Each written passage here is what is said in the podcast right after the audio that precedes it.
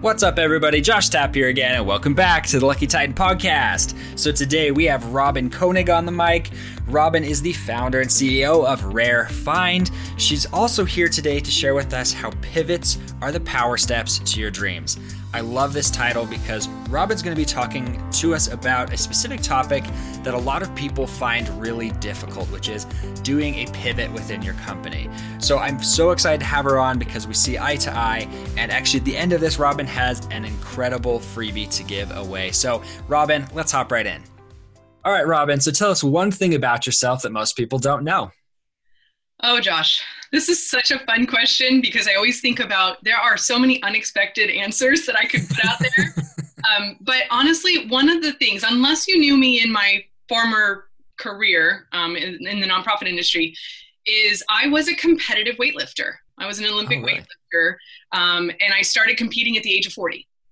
Wow with no background in sports never like i mean i played basketball like in fifth grade maybe but i was a musician i was you know good in academics and i discovered fitness in my 30s after going through a divorce and decided to compete in weightlifting when i hit my 40s and made it to nationals three times. And yeah it was it was quite a journey for me for about three and a half years i competed. So I don't know. Is that a good a good something you didn't know? That is a great one. I mean, nobody would know that unless they've uh, they've known you for thirty years.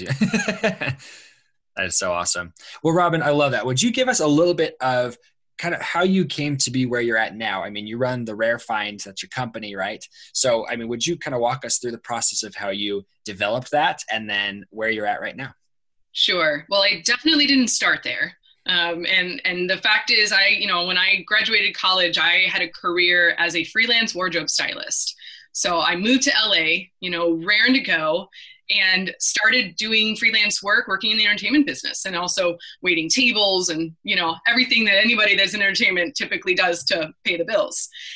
And through the course of about 20 years, I went from freelance work to then working for a marketing agency and then working in the corporate environment for about 12 years for a very big brand and then ultimately landed up in a nonprofit organization and was their COO after about 6 years.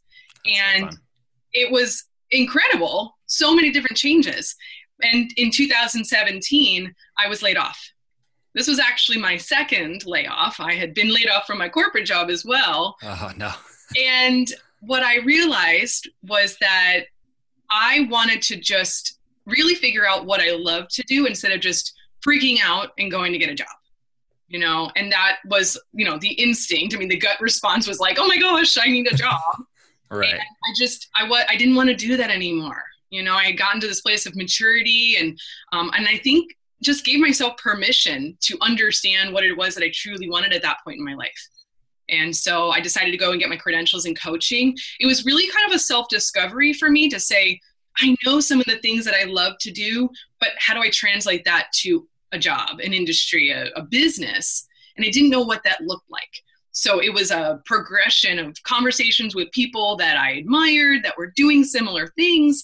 And so I just said, okay, I'm going to figure this out, but I'm going to start somewhere. So I started coaching and it turned into you know evolving the kinds of coaching niches that i was involved in and then ultimately expanding into public speaking and then starting my own podcast. So it's really come to life over the last two and a half years but it really came down to just i love helping guide people. I don't want to solve their problems i don't want to tell them what to do but i really want to help them understand better that there's a solution and and help them kind of sort through the the mess that they yeah. might be feeling in I love that. And we're going to delve into that pretty heavily, but I have a random question for you here. Mm. How does one just start coaching? Because a lot of people say that, ah, I'm just going to start coaching. Like, uh, what? How did you just start? That's what I'm curious about. Well, first of all, I'm not afraid to try things. So, so risk taker is a huge qualifying factor. yeah, but it came down to the fact that I had to trust some of my instinct and rely on the confidence that I had that I I could really be empathetic and a good listener, but the coaching um, institute that I went to, went to IPEC, was really about helping you figure out the process of coaching, and that's what it was. So it was kind of like this, you know, combination of me believing so much that what I could do could powerfully impact people, trusting in that, and like going back in time and being like, when have I done this before? When was right. it successful?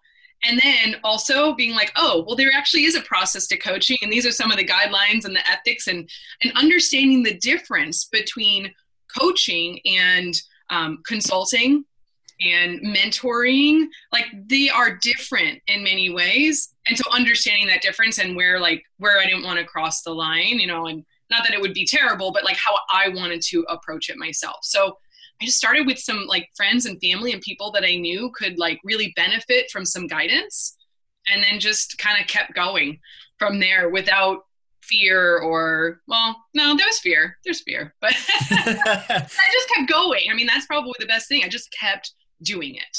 Yeah.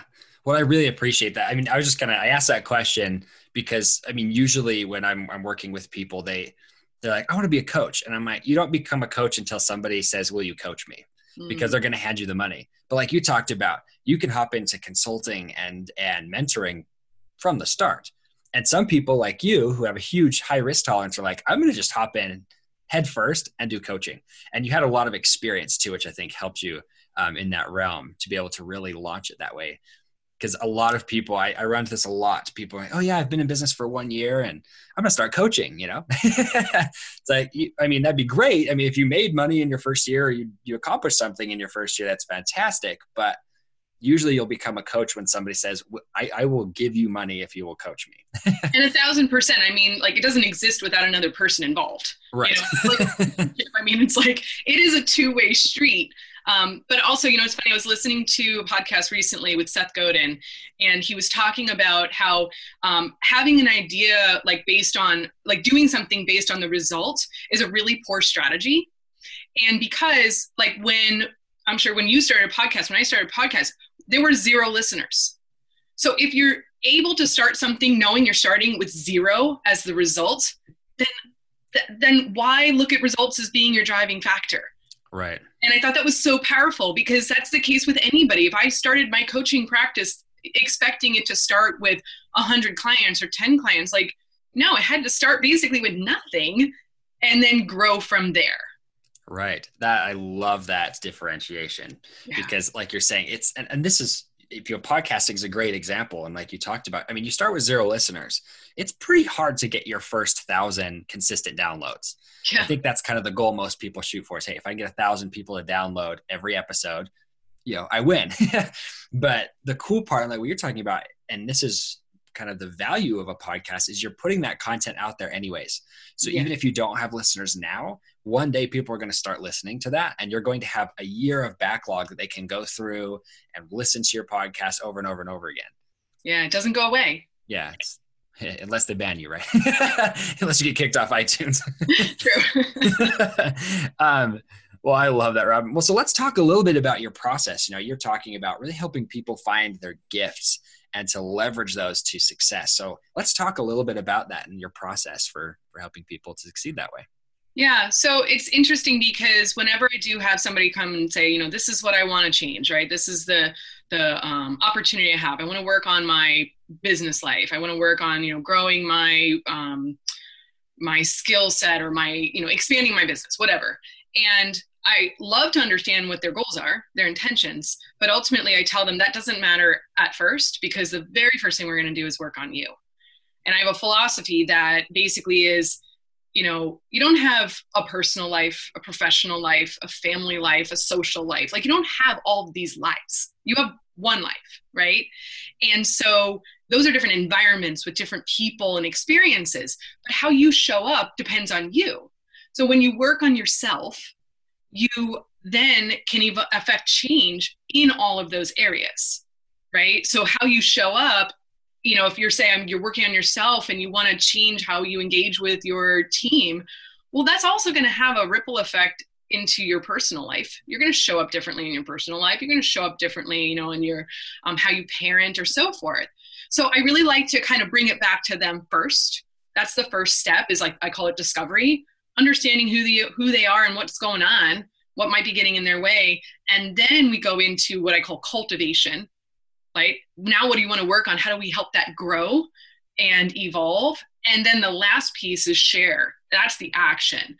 You know, we're not going to jump into building a, a new plan of action, how you're going to do something differently until you know how you're currently doing it and understanding is it working for you or not.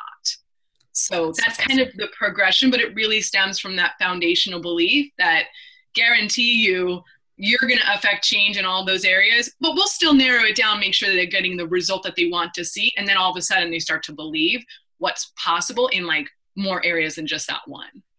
Yeah, I really appreciate that. Well, and I think uh, what a lot of people run into, you know, and, and this is first off, thank you for sharing that process. I love that. When when you know, when you deal with a lot of people, they run into this problem of you know the sunk cost principle, right?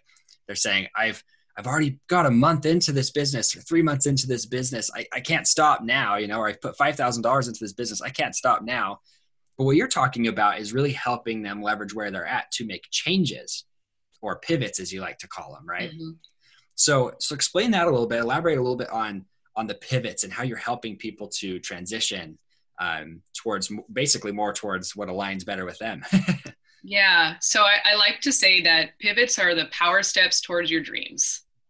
And the reason I believe that is because change is a really scary thing for most people. A lot of times it's unexpected, but people resist change because it feels very finite. It feels very much like you have to stop doing something and it's like an either or, you know, pick this way or that way. And it creates a lot of fear, which puts people in a place of like non action. Right. And so when you start to look at it as it's a pivot, right? You're you're keeping one foot on the ground, right? You're you're turning, but you're still connected somehow. Then it starts to feel like, okay, well, now I've got some flexibility, right? I'm still like I, am not having to give up so much and it's a little bit less scary. And so then they start to change in their mind what that could look like. And it's a stepping stone, like you're building this bridge to what the next thing could be knowing that this big dream, this opportunity that you want is over here. It's, it might be a zigzag approach, it's not a straight line, but you will get there. And those little pivots are just going to kind of keep guiding you along the way. So it just tends to help people start to relax a little bit more and and and just give it a shot you know give it more of like it's a possibility versus a barrier that's right. really what it's all about so um, I like to tell this story. Like I, I translated into this theory around flight plans, right? So you know you're you're you've got a flight plan it's got a destination in mind you make a 1% change to that flight plan and that plane is going to wind up in a completely different um, destination but you're barely going to feel the shift right that's what a pivot is I love that. Well, so what? Um, that's what I'm kind of curious about because I know, like for me, my pivot felt or it appeared like it was just a 90 you know like a 180 degree shift. But what you're really hitting on is really important is that it actually isn't a huge shift. It just takes a little bit of a deviation in the right direction to to really start to see the huge results. Yeah yeah absolutely. And again there's there's a, there's something there that you can get from it that you can learn from it to use it towards that next step. So it doesn't mean you're not taking another step. It's just this is the current step right? That you're taking still moving yourself forward. And that's that's the biggest thing. Coaching is all about moving people forward because once you're stuck like you know that's it, again it kind of feels bad. It doesn't feel good to be stuck in a place. So moving you forward even if it's in a slightly different direction is still forward. Yeah that is really an important factor i think well so when you're working with with your clients right you you come in you help them identify these things but how exactly i mean do you set it up as you sit down with them and, and coach one-on-one or how do you personally work with people yeah, I do a lot of one-on-one coaching. Um, it, it is very personal. Um, I have done group programs as well.